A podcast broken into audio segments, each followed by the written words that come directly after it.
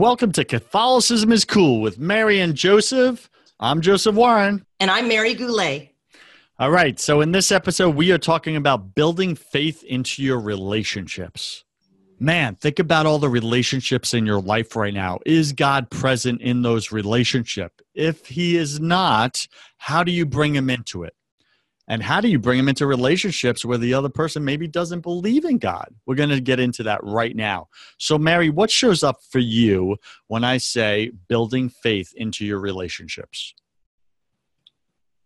For me, it means I can't control other people.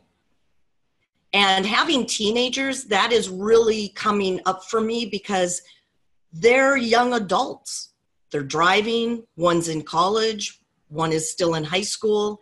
And all I can do is be an example to them that I practice my faith as best I can every day so they're getting it somewhat through osmosis. And then faith in trusting them, trusting God is going to watch over them, help them make good choices, have good self esteem, and be safe out in the world. Mm, I really get that. So obviously that's not easy, right? Especially as a parent, like letting go of control when you know what's best for them. You can see ahead of them because you've already lived that area of your life. So at what point do you draw the line and like let go of your kids, so to speak, and surrender them and their future to God and say, God, they're of age now. I have no control. I have no say in anything. They're yours. You gave them to me. I return them back to you. Whatever your will be done. Like, at what line do you do that? For me, I do it every day they get in the car and go off to school or they go out with their friends. I'm always, I hand them over to the Blessed Mother. She's their mother as well. Um, so I just say, please take care of our children. And having faith in that they i still have influence with them but they have free will. That darn free will causes so many problems in our lives. You know sometimes i'm like god why'd you give me free will? Didn't you know i'm going to be reckless with it? Couldn't you see this? Got it. Thanks for sharing that mary.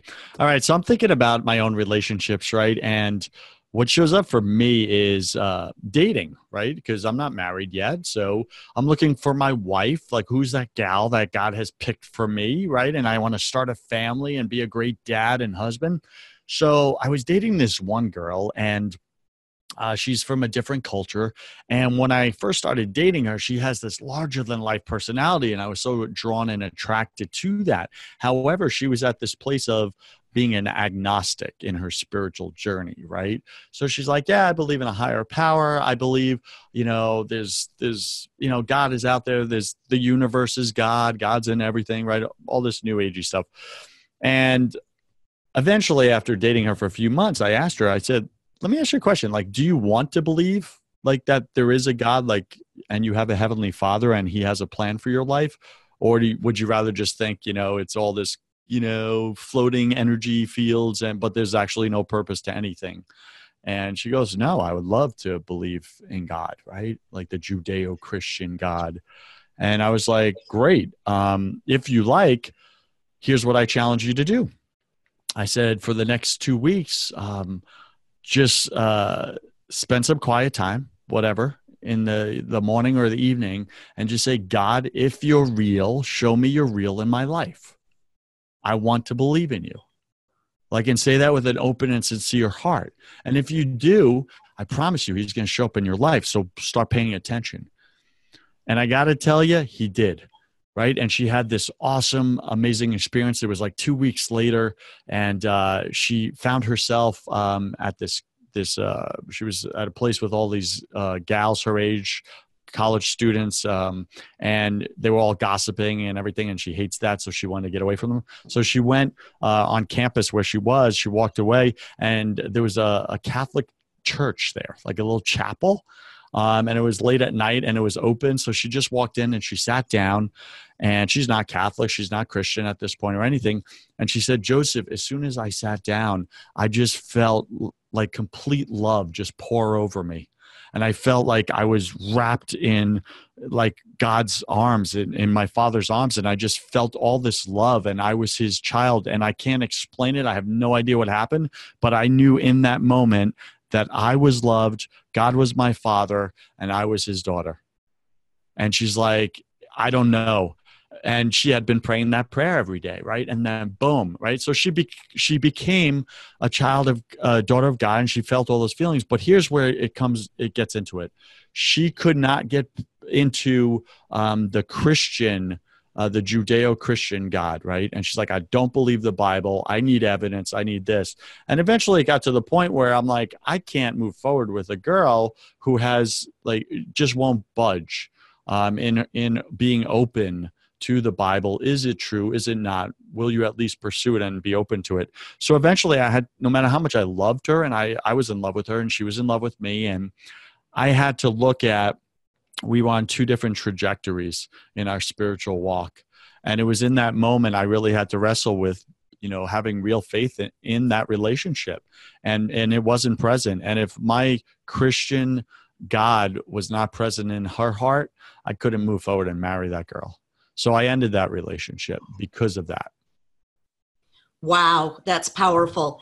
And as we get older, I mean, I've had friends that would make fun of me because I would go to daily mass or I would wear a crucifix.